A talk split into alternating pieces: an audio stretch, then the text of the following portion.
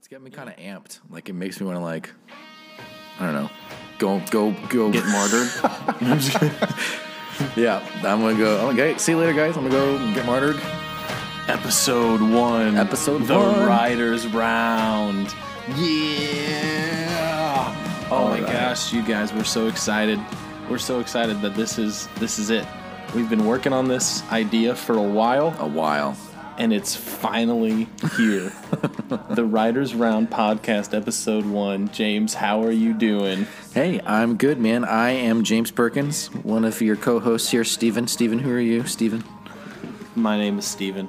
My name Steven. is Steven Joubert. For those of you that are listening, you would know this because the only people that are going to listen to this first episode right away are the people who already know us and like us, which is the best foundation of a podcast. Yeah, It's a you. strong foundation. Thank you for liking us enough to listen to our voices disembodied from yes. the rest of us. Yes, absolutely. This is so good. This is so good. Oh man. Uh, today it's episode one. What are we talking about? We're going to talk about why we're even doing this podcast. We're going to talk about songwriting. We're going to talk about all kinds of stuff today.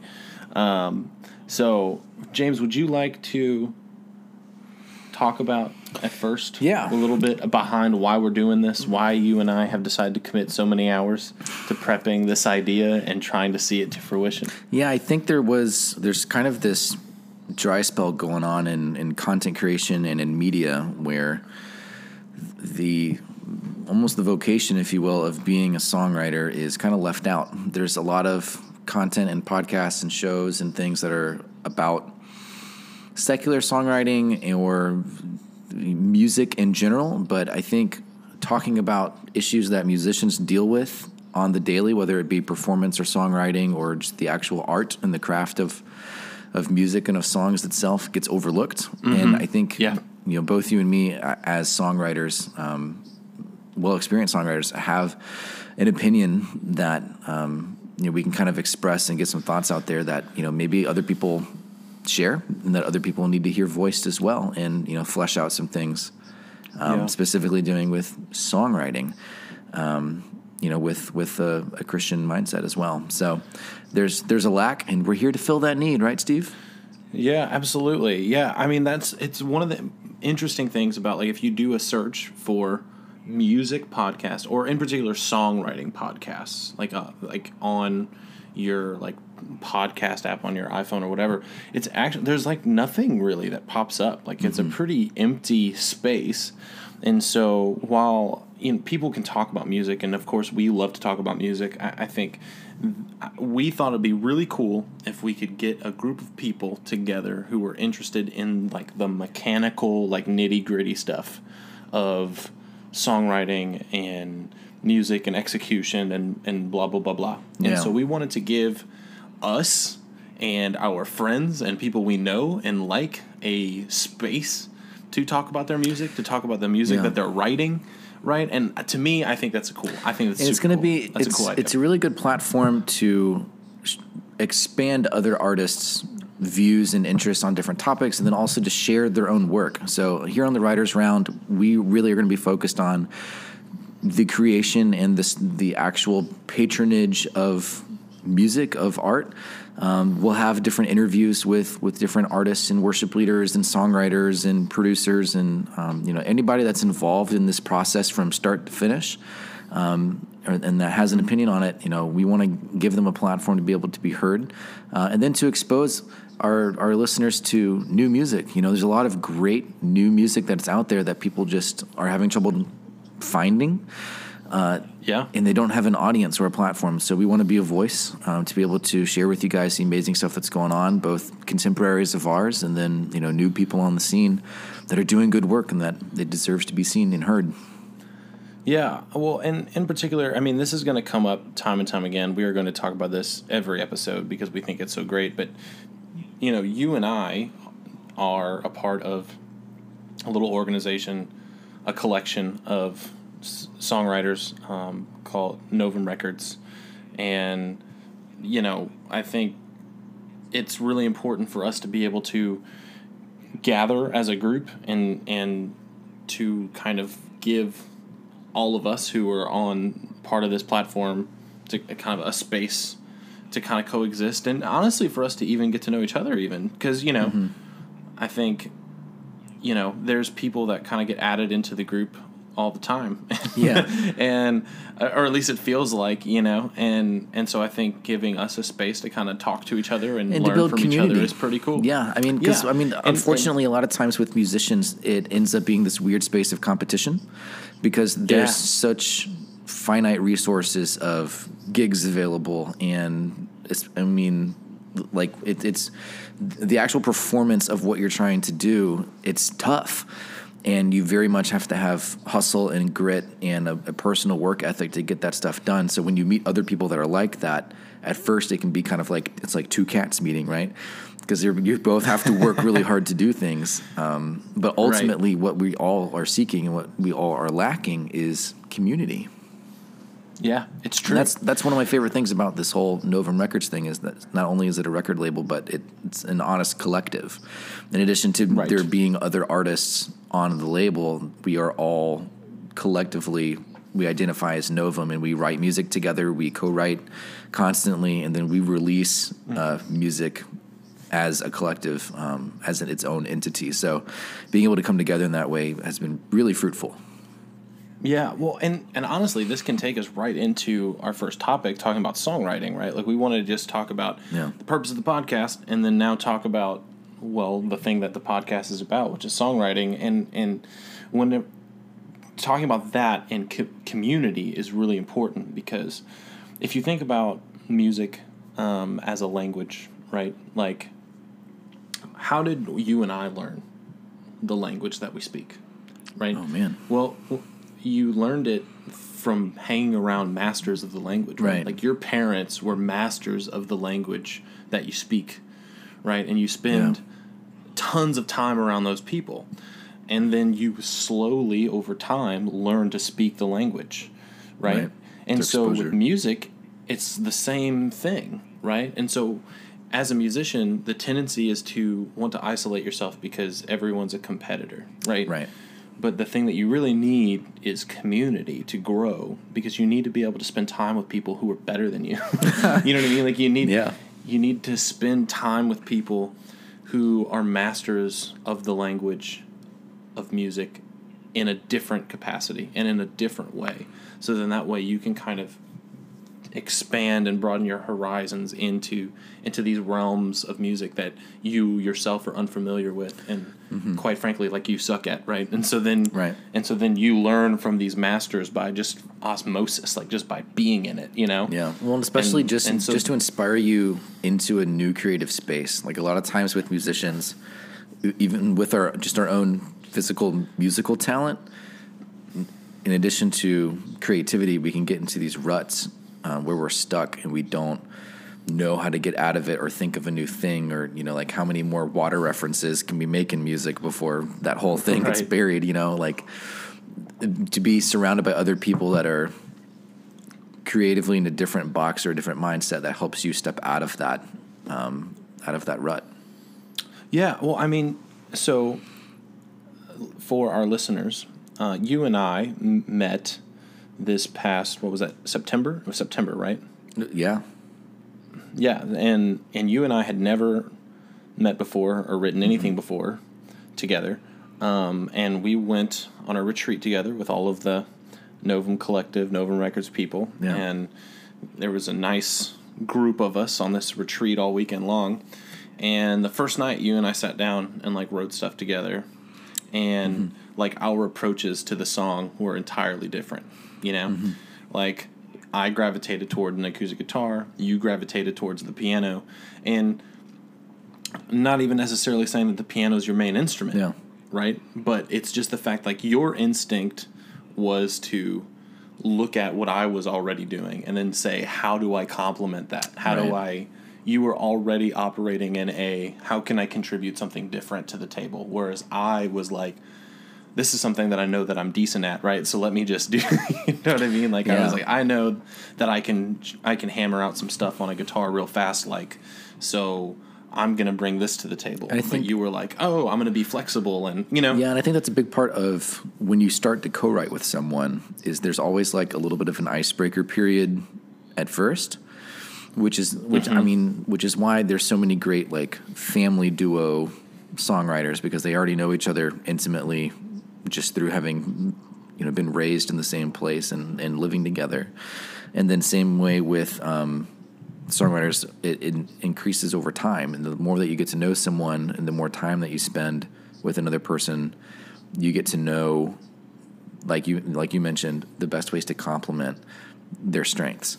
Right. And that's the best way to create something new. Um, is to find out where those little like slots are that where things are missing, and to see like, and even if it, if it's not like your primary thing that you do, it forces you to grow into that space uh, and to work on bringing out something new. So what was interesting was when we started co-writing over that retreat, um, it made me evaluate a lot. But this is my life, you know. I had an existential crisis. You know how it goes. Not really, but I love that. but it, it did. It, I'm a reflective person anyway. But it what made me think about myself was I as a as a worship artist, I mainly co-write with another person.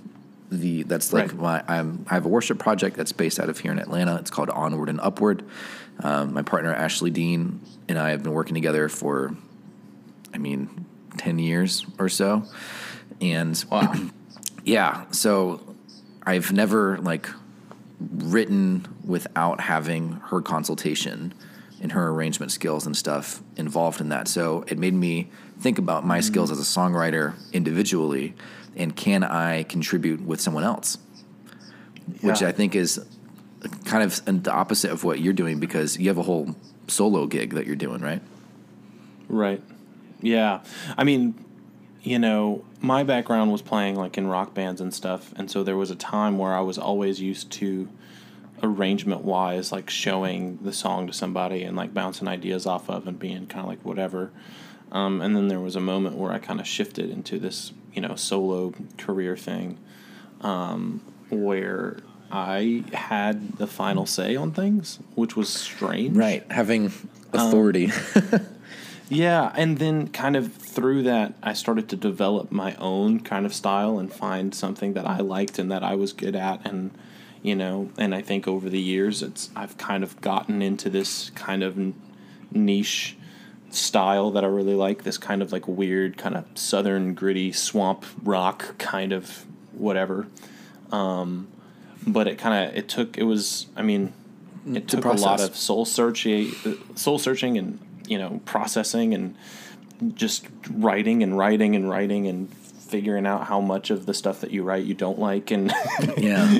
you know um, but yeah and and so it's it was very different than anything you know i mean honest to be honest the, the first time i tried to co-write with other people um, that were outside of either a band that i was already in or just myself um, was one of the most scary and hard and difficult things because it was like trying to forego my own preferences. Because I, I got used to being kind of the ruler of the songs you know what i mean? Like and so being like oh i don't like that. I mean literally i remember the first time i tried to co-write with a group of people um, and and uh, you know i was with a bunch of you know catholic people. And so we the idea was to write some sort of worship song or whatever. And and someone had said a line you know that i don't even remember what the line was but there was a lyric in there that i just thought was so lame and cheesy. And like i didn't even i didn't like even think to like sugarcoat it. You know what i mean? Oh, like i was just like and i was just like oh, Yeah. oh that's bad Oh. I was, just like, I was So like, I was blunt. like, that's yeah. I was like, oh, that's not good. Let's not do that. And then literally the whole songwriting session just like came to a halt, and like and just freaking like just everyone just like oh. stopped and quit, and I ruined it. Like I wrecked it because I was just. I mean, I was being, I was being a jerk, right? Right. But I, I just, I wasn't used to it, and like, Yeah, there's a dynamic just- that has to be like learned, and also like you know social skills. to come Yeah, across, but it, yeah. it's different because You well, should- here's the thing: is Can we have can we have a whole episode just on social skills so that way I can learn because I I'll hold your hand through evidently it, yeah. evidently I need uh, I need help with that. Yeah, and I think a big problem with that is musicians are pretty nerdy people anyway, just by nature. Because like in order to Oh, for real? No, I mean for real. Think about it. Like if you have dedicated your life to this skill set, it means that you've spent hours alone in a room, which is generally not good for the social skill. But even on a more intimate level, when you're writing songs for a lot of people, it's a super intimate thing. Whether, especially with Christian oh, yeah. music, if it's coming out of your own prayer life, and then you're trying to co-write with someone, it means that you have to be vulnerable and then you have to expose that hey, I'm dealing with this thing too. Do you guys deal with Mm-hmm. this? And it's like, uh, no, like that's not. Like that's Yep. the fear And is, then- is that and- you can't relate.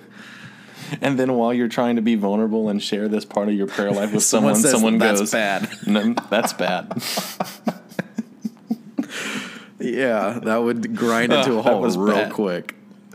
Oh, that was bad. So, but that that, really bad. interests me in, in that, that whole situation. So, because you said like someone had a line and you sat down to write a worship song, and I, I, that's such a weird sentence for me to hear, because I think for a lot of worship artists, it's like songs come out of your own prayers and they're a little bit more organic. But on Right. on the like professional level side, there is a moment where you have to sit down and crank it out. So where's where's the starting point for that? Well, so I think, you know, this wasn't as inorganic as it sounded. You know, I mean, it was a group of people that had gotten together for the specific purpose of songwriting and stuff. And it's in the same similar way that we had, you know, several months ago. Yeah. Um, and and it, but the idea was sort of like we going to write this song together and so like one person had come forward with this is this thing i was thinking about you know and so this person this other person was trying to expand on the idea. And then when i was like that's bad.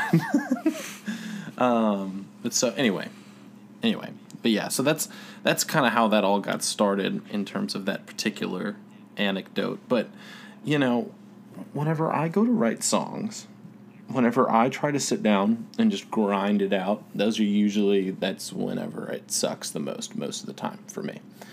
Um, for me for starting off with a s- songwriting something um, i usually kind of have to have two components. I gotta have a a guitar lick a chord progression just like a vibe like just something Oh, that catches me. Something that's interesting something that's unique something that i haven't ever done before. Hmm. i need some sort of novelty for me to want to tinker with it. Like if everything in the song is totally bland and something that i have done or used before musically speaking i, I won't give it the time of day. Um, and then the lyrical content i need to have some sort of even if it doesn't stay in the song necessarily but a just a lyrical hook or an idea or a concept that's novel and interesting. Like for me it's it's is all about the creative process of trying to push yourself into doing something you've never done before. And i know that's not everyone's super philosophy but that is my thing. That's the Yeah. thing that i think makes music fun and interesting and entertaining and why I always want to go back to it is because you can always find a little something that you've never done before. So you start with yeah, and you're starting with like a musical idea that for it's it's interesting to you personally, not tailored to other people, which I think is an interesting distinction. That like when you go in to write a song, who you're writing Yeah, it for? It's true. you know. Well, and I mean, it's the same thing with, you know, I mean, whenever you take a essay writing class, right? The first thing they always ask you is, "Who's your audience? Who are you writing to?" Right? I don't have that Yeah. in me. Not I just, I what? just, whenever I go to songwrite, I'm like, what do I want to do? And so it's like an utterly, it's an utterly So selfish, selfish. thing that I want to do. It's just, it's like, Yeah. like music for me is, I desire to do this thing, and I'm gonna try to do it. And if you happen to like it, great. um, if you don't like it, then I like that I wrote it because because to be and and it took me a long time to actually get to this space because I wasn't always this way. I used there was a point in time where the people I was writing for reigned supreme. Um, and that was some of the most miserable songwriting years of my existence, and I think it's actually my worst work I've ever done. Um, and so Oh, wow. it took me a while to kind of get back into the space of like, okay, just like stop caring what people want you to do or what people are expecting you to do, and just like do a thing that you think sounds fun, and do that.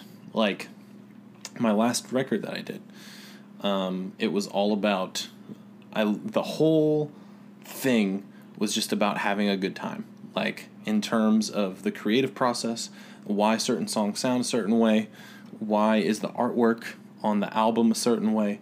I literally told uh, Paul Latino, the guy who did all of the graphics on it and stuff. I sent him a couple of ideas, and I said, "Dude, Yeah. do something that's fun." I said, "Do you have to do a lot of projects and commission work that you don't like to do?" And he was like, "Yeah."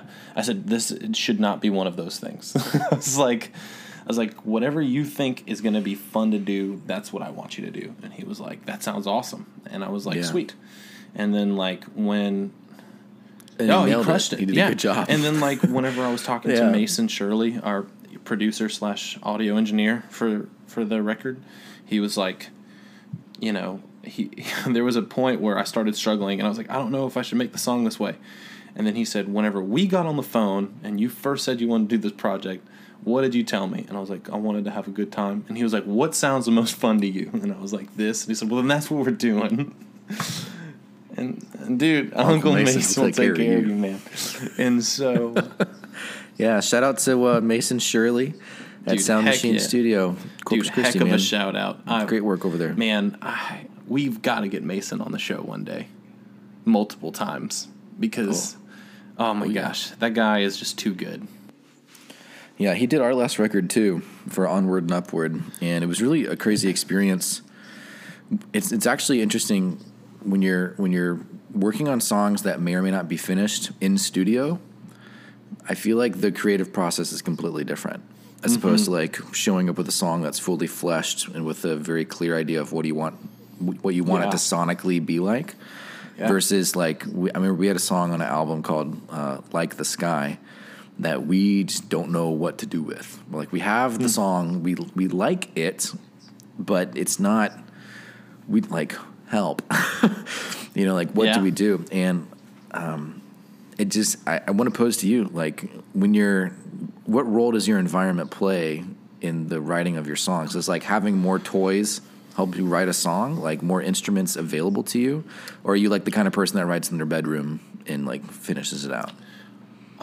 I, for me personally, it's different for each song. Each song is its own animal, um, and there's no consistent formula for getting through a song.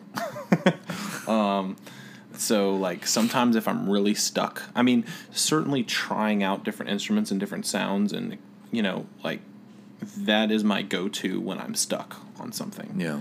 um, or if it's like I'm stuck on a thing and I don't know what to do with it, you know, I'll go and take a break and listen to stuff that is like the polar opposite of the song I'm trying to listen, trying to write, you know, um, and think, you know, hopefully maybe that kind of sparks an idea for something, and you know, yeah, I I mean, there's definitely an aspect of it, it's kind of like when you're working with other people. If you hear a sound you haven't heard before, it can inspire something to, to come out. And I find that with just just even just playing a different guitar alone, or a different piano, or in a different room, even in your own Yep. house. There's just something different about changing it up. You know, maybe it's you know like the Eureka theory or something, but there's something that's different about it. And I think that's something that um, we like encountered for the first time um, when we were recording. We just did this uh, this album a couple months ago. It's called Sanctuary from Onward and Upward. You can find it on novumrecords.com. Um, but we we were trying to decide what our sound is and what we want to represent on the recording because when we're playing live, it's you know it's me and Ashley uh, like a guy girl voice dynamic and then guitar and piano. mm-hmm. and so we didn't want to like do a full band on the album because we couldn't like re- reproduce that. And I think that you was don't want to do what Ed Sheeran does and just have like fully produced radio hits and then go on tour with just yourself and an acoustic guitar. and then sounds he pockets awesome. he pockets all the money. Yeah, yeah, I mean Grant- that sounds great. Yeah, I mean, because I mean that, that's that's kind of a part of it was we want to be able to provide the same quality that people hear on the record live. Right. And there's you know, obviously there's a certain extent you know things like auto tune. It's very helpful on the record. But Ashley doesn't need autotune, everyone. no, it was me. So Uncle Mason can help you out. Now, but when when it comes to instrumentation, that's like a big decision to make. You know, like Yeah. do you put an electric guitar on your album when like every now and then we'll, we'll we'll hire an electric guitar to play with us for a gig, you know? And I think it it goes back to who are you writing for and then who are you recording for? Because they might not be the same people. You know what I mean? Sure. Like if you listen to like all of these these new worship songs that are coming out from Elevation and Bethel and all of this, or, or Hillsong's a better example. Hillsong does like the old school recording where they like go deep into a studio and like rent out a whole place and have like a retreat with everyone, and then they spend time like crafting the sounds, and it's very much a record. Whereas Elevation and Bethel and these these churches, they're recording themselves playing live at their Right. church, and I, I'm super fascinated by their intent with that. What do you What is- mean by like that? so like what is their end goal? Because there's absolutely like songs on this latest Hillsong record that everybody plays at church, but the recording of it is not indicative of that. It's just Mm-hmm. like a it's a do you do you want to represent the song itself as a song or do you want to represent the song as a congregational communal event? Yeah. Well, I think it comes down to, uh, well, I mean, what the people who are putting the album together want to do, right? Like, Yeah. it depends on what's most important, you know? Are you doing the songs in hopes that people use them for congregational worship and you're not too sure if they will otherwise? Then Right. maybe you should put the song, you know, as is like as a congregational like worship tune or whatever. But if you're just like yeah i mean people are probably going to use this song anyway and i just want the song to sound the best possible way it can sound and i want it to i want to take what's in my brain and i want to put it out into the universe right? Like that's just a different idea right? Like one is Yeah. um, artist focused and one is uh, you know congregation focused you know and so Yeah, i think it just I think- matters at the end of the day who's who needs to be edified you know And what throws a wrench into all of this is like the certain level of success and talent and progression that a person makes in their career or an artist makes in their career mm-hmm. changes changes that over time and it's not always the same. Like if you look at Matt Yeah. Maher's early stuff, it, it had mass parts on it. You know, like his Yeah. first his first album had you know his his gospel acclamation and the Kyrie and all of that. Um, and now his latest record is like the most crazy produced, you know, with strings and choirs and, and, you know effects and everything and, and Have you- vocoders, and it's like have you listened to the to the new record I've listened to everything he's put out, like on YouTube, all of all the singles. I haven't listened to the whole.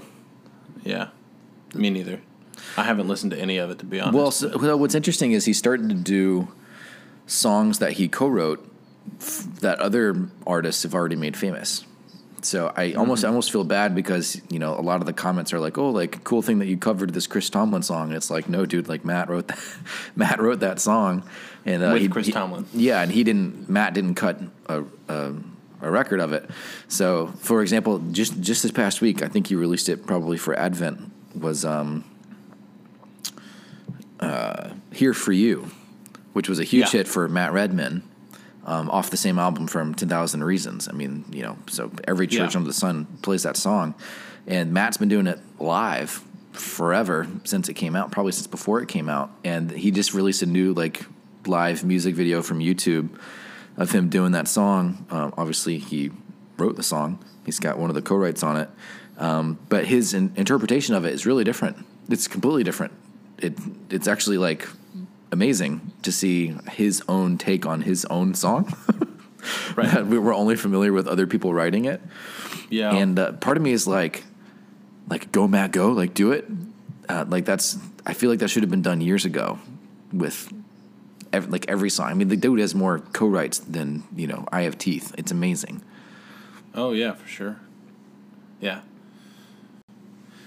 So, all that being said, whenever you go to write a worship song, Yeah.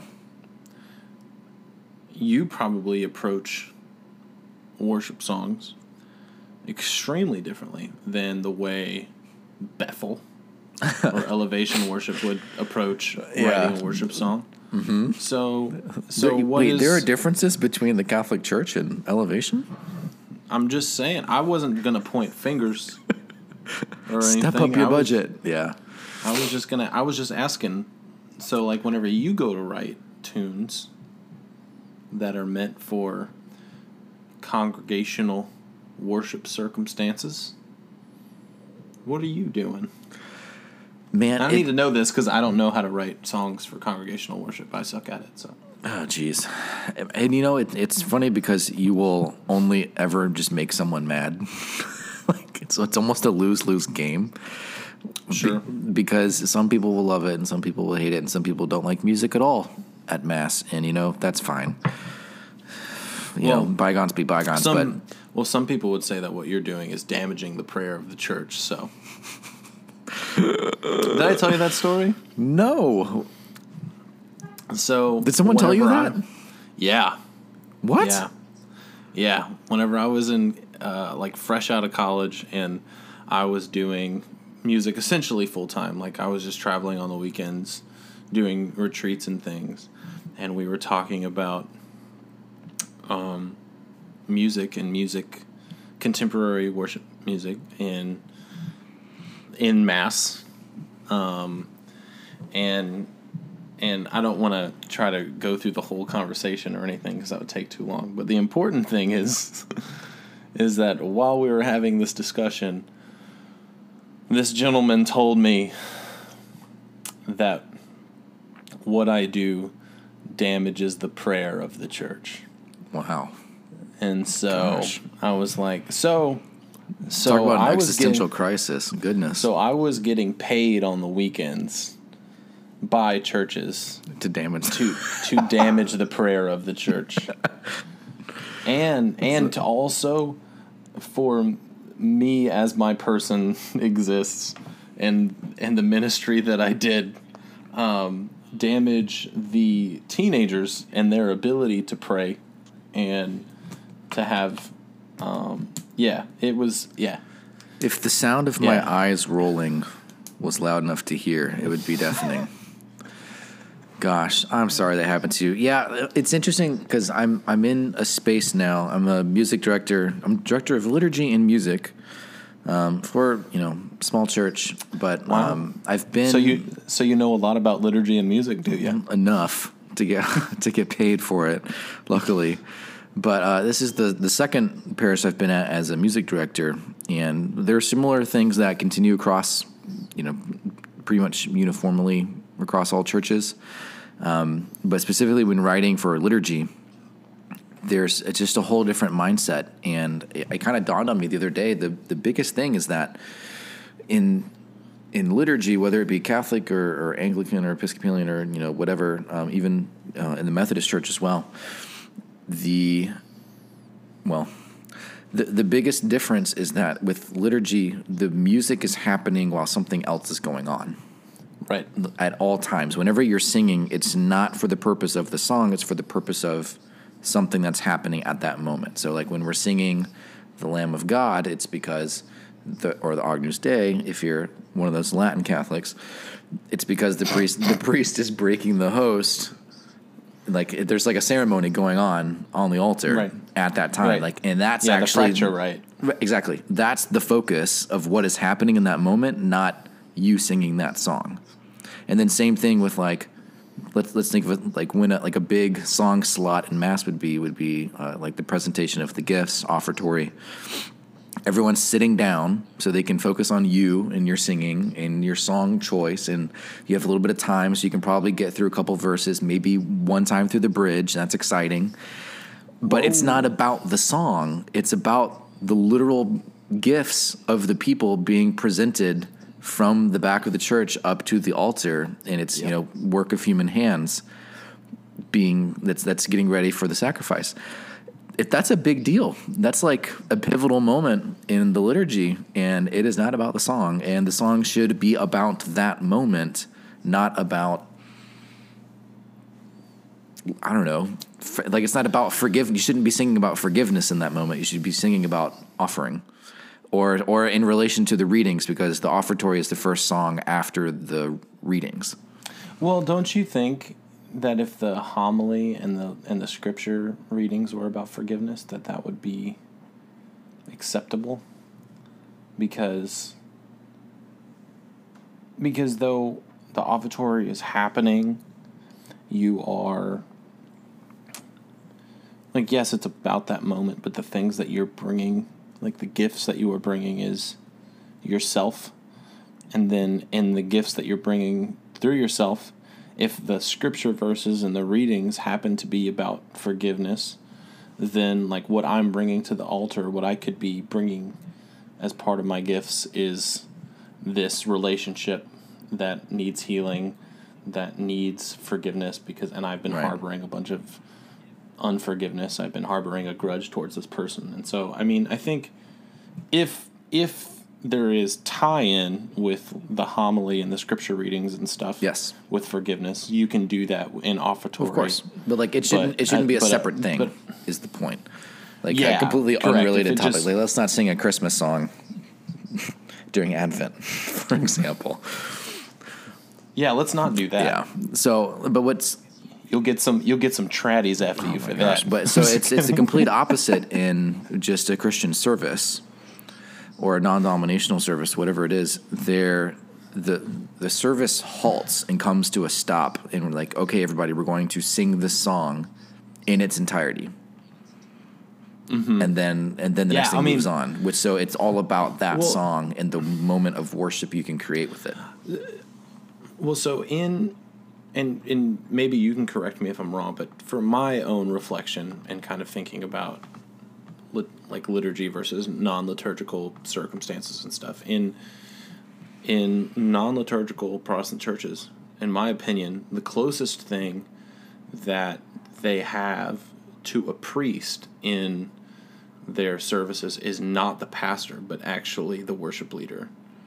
I think their musicians actually act more of a priestly role in the context of their service than the pastor does. Because all the pastor does is give them a message, whereas the the the ones who are actually leading them in the prayer and in actually drawing them into the presence of the Lord is the actual is the worship hmm. leader. And so to like if if a non-liturgical Protestant worship service is about anything, it's about the music 100%, right? Yeah. Because the music is the prayer, Right. right? There's not a distinction. Whereas in Catholic liturgy, there's are those are two separate. Yeah. There's like a things. dozen Now- prayers just by themselves without musical accompaniment. Right. And so then if you're going to incorporate music into that thing, then any music that you are incorporating must enhance and accentuate that prayer that's already happening. That Yes. prayer that can exist without the music. Right. So that's that's exactly right. And the interesting creative aspect of all of this is how do you to what extent can can beauty and art and your personal creativity as as an artist, as a worship leader, as a worshiper, where does that how, how does that play a role in that? Because it, it can seem very strict with the, the Yeah. places in the mass where it can be and the depending on the priest and the church like how they want to get that across and, Yeah. and express I that mean, and, I, I think some people would argue that it, it is in fact extremely strict. Yes, and that's a good thing. Um, I would argue because there's freedom in that. It gives you the, the confines to work and do the work. You know, like like when you're given a job to do it is much easier to have instructions than just you know wing it. Oh yeah. and that's where like you can flourish. Like you have this thing that has to be in these certain dimensions in these certain ways. That it's like the dimensions of your canvas. Like those other borders, you have that much space to make beauty and to make art. So in a way, it it's easier. Um, but I don't think people realize how just how much sheer music is in the mass. In in just like a normal English speaking mass, that's not even like a high mass or a solemnity or something. There's, I mean, I mean it's, it's like 10, 10 songs to twelve, if you're including all of the the mass parts with the the hymns and the chants. It, it's I was at re- rehearsal today actually um, with my student mass group, and they were just like, I had no idea that there was just so much Yeah. work that goes into every single mass every single week, and um, I think part of it comes from just that the mass was originally sung. The whole mass was a song, and Right. it was um, you know chanted in Latin, but so it's just it's musical by nature because that's how it was designed, you know. So it's really beautiful, but it's it's definitely a challenge. You know, don't get me wrong. Yeah, well, there's a really interesting part of liturgy whenever you that you would, you never really realize um, if you're not the musician um, is is how much of the mass is like a thing that falls like not that the mass is going to stop if you don't do your job because like the priest obviously can fill in your fill in the gaps for you if you if you miss Yeah, a it thing, throws off the but, like, groove big time. but but like the weird thing is is just until I started doing music for mass when I was in college, like I never realized how much of it was like oh like you actually need to know what's going on in order to like know when you're supposed to play what and you actually have to know the order Right. of which things you do what cuz like I mean I'm you know cradle catholic right I went to mass every weekend all the time even when we went out of town because they have them They out sure of do. town.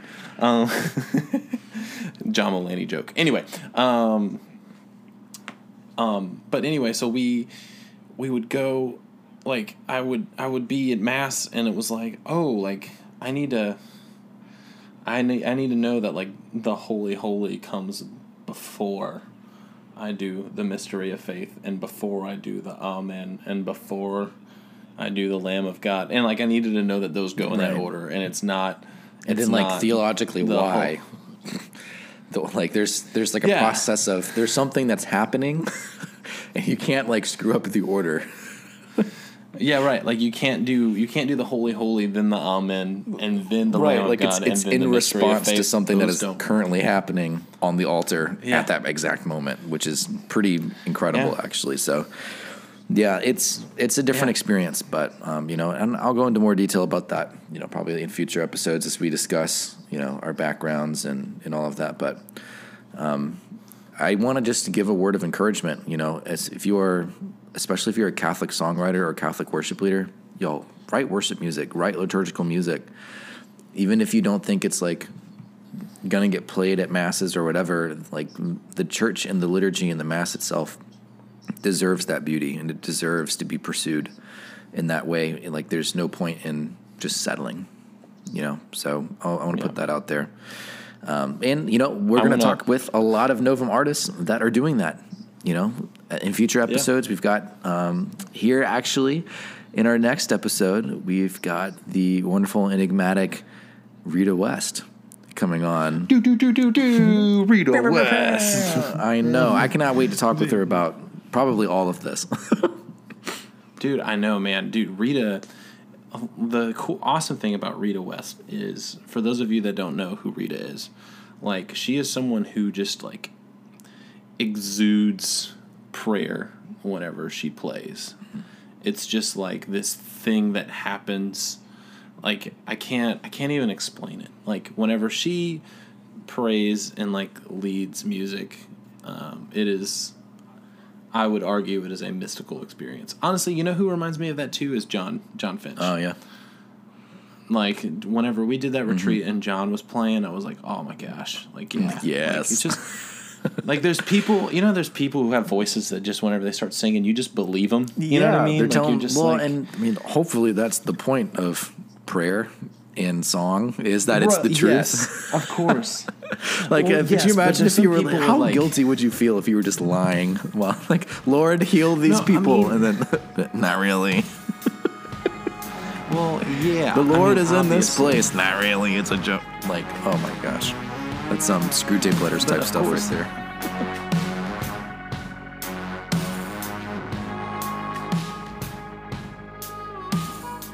Guys, this brings us to our next segment, um, my favorite segment of the episode where we call it the final chorus. It's where we get to catch up, um, me and Steven, with what we have going on. It can be music related, it can be faith related, it can be related to anything that we're just jonesing on right now, um, whatever we're into, um, just to catch up with what's what's interesting to us and what's going on. So, I actually had this really um, profound moment, which uh, was, was like unexpected. I don't know if people expect profound moments, but for some reason, this one really caught me off guard. Um, and then, like, you, you know, those moments where you're like, you know what, I should like write a TED talk, and I could I could do that. It was one of those kind of things. Yeah. So, Or like you should start a podcast. yeah, how if we had just a running list of yeah, there should be a podcast about that. It's like, would you actually listen to all of those bogus ideas? Like, surely there's there's too many, but anyway. So I there's this Amazon original show out called Carnival Row. Have you heard of this? I have not. Oh, not at all. You don't know what I'm talking No, about? no, fantastic. Well, No, I've been rocking the Disney Plus, so I know nothing about what's happening on Amazon. Okay, so, so. this is actually came out like a, a couple months ago, but it's um it's this like original script. It's not based on a book or anything. It's this new thing that Amazon put out, and it's just one season. It's got Cara Delevingne and Orlando Bloom in it. I know, and basically it's like this alternate steampunk Victorian reality where uh, like fantastical creatures are real, and specifically like pixies and centaurs and fauns and things like that. Th- They're real, and they're trying to assimilate into like Victorian England culture. steampunk Victorian England. Yeah, it's there's Orlando Bloom would be in Right. this show. Yeah, he he does he Makes does so a great much job. Um, but so it's definitely like an allegory for a whole lot of things. Primarily, like it's about like the pixies and the humans are like the two big species races, whatever. And it's definitely like the pixies are the Irish, and uh, and like humans are English, and they're very much just like warring and like it's it's very obvious that that's what they're alluding to or making reference to. But here's the thing they do a really good job with world building. And th- what really caught my attention was that their like primary religion in this universe is like Christianity, but everything's a little bit off. And it really took me by surprise. So, just without even acknowledging it, it's very much like a show don't tell. They they walk into like a room or a church or an orphanage or something, and hanging on the walls are these like statues of a dead guy who's like being hung by a noose with like a bag over his head. And he's just it's like a dead body hanging with a noose like up on the wall or like a big a big one like over an altar. And it's really jarring when you see this. You're like oh there's like a dead guy hanging there or a statue of a dead guy hanging there and they refer to him as the martyr and and they Yeah. always are like you know oh like martyr be praised or like what the martyr oh my gosh as if like they're taking god's name in vain that kind of thing and it's very much just an alternate reality christianity where it's a guy who Sure. died for the sins of the world but instead of dying on the crucifix which is a torture death device he was hanged Right. and for some reason, I was more profoundly affected by seeing a statue of a dead guy from a rope than I was of the own crucifix hanging in my room. which is l- quite literally it's the same thing. It's there's we have statues and and replicas of a dead person, sometimes life size, hanging from a cross. That That's just the thing, I- James. He's not a Okay. dead person. My point is, like, from from if you like were to take your if you were to take yourself out of your culture and see this with fresh eyes for the first time, how weird it is that we have these Oh, yeah. like golden statues of a tortured, mangled, dead person. Yeah. And like it dawned on me, and this was kind of the revelation I had. Like it should be like that. It's supposed to be like that. Mm-hmm. It's not the fact that we take it for granted every time that we see it is abhorrent. Oh, yeah. Um, and so I had just kind of this profound experience, and I was just like, "Hey, God, I see you." Like, you know, like God pokes out in, in your life every now and then, and there he was. Yeah. So Man, that reminds me of um, so um, this I, I am doing I'm leading a confirmation class over at the church that I work for. Um, and I have chosen to use a lot of different resources um, to try and kind of make a holistic kind of confirmation program because I've used several confirmation programs and I have not liked any one of them course. wholly. So, um, I was using um, episode one of the Catholicism series, Amazed and Afraid by Bishop Barron. And man, like the whole first episode almost is just like almost all about that. Like talking about just the reality of like how Jesus and the cross and his resurrection like become like domesticated in our Nice. lives in this like very um like static way in the way that's just sort of like yeah i get it you know when it's like no but you don't get it you know like the fact that christians were throwing around this cross in front of roman people whenever jesus had first like died and rose from the dead you know like this was insanity yeah, right like it's it's nuts. for these people to go around and be like, yeah, like no, no, no, like we're not afraid of this, you know, like what else you got, kind of thing, Mm-hmm. you know, because that was like the peak of government torture, Yeah. right? Like that's like That's it. you know, and so and they were just like, yeah, yeah, like our God defeated that, you know, like that was conquered, so we don't even care about this thing. So yeah, what you're you're gonna crucify us? Sure, whatever. Feed us to lions? Yeah, whatever.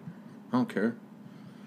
Friggin' dude it's getting me kind of amped like it makes me want to like i don't know go go go get martyred. I'm yeah i'm gonna go i'm gonna go see you later guys i'm gonna go get martyred Mm-mm. no but i mean like evangelize yeah you know like Yeah, like hey though, right? like what if i told you like you won't die or you'll be raised from the dead like the fact that we don't Mm-hmm. honestly believe that you know like like I, I almost really want to make it personal you know like you so you know if i knew someone close to someone who died and just be like look could you imagine if your grandfather came back from the dead like like three days later like to personalize it you know? Because sometimes when we we have this image of jesus in our heads that comes from culture and from art and from textbooks and it's you know it's it's not real because we didn't see it or experience it and we don't normally see big miracles like that in our everyday life so yeah dude it's i was surprised that this like little fantasy show really had a profound effect on me but now i'm like i'm gonna go teach a class on this or give a ted talk and or start a podcast all about this where i can Yeah, express right. my platform so but yeah i appreciate it That's awesome, yeah dude. Yeah, that's freaking cool, man. That's power fiction. power fiction well i think that wraps it up my friend I think that's it for us. Thank you guys so much for listening. I am your co-host, That was so dramatic. I am your co host, James Perkins. This has been The Writers Round. Thank you guys so much for tuning in. We'll be back with Rita West on our next episode. Be sure to tune in to see what we're up to and everything that's going on. You can follow us on all social media platforms at The Writers Round Podcast. Writers Round Podcast And you can always find more information on me Steven and the other artists and all the music that you've heard on the show at novumrecords.com. Thanks, guys. We'll see you next time. Oh, yeah.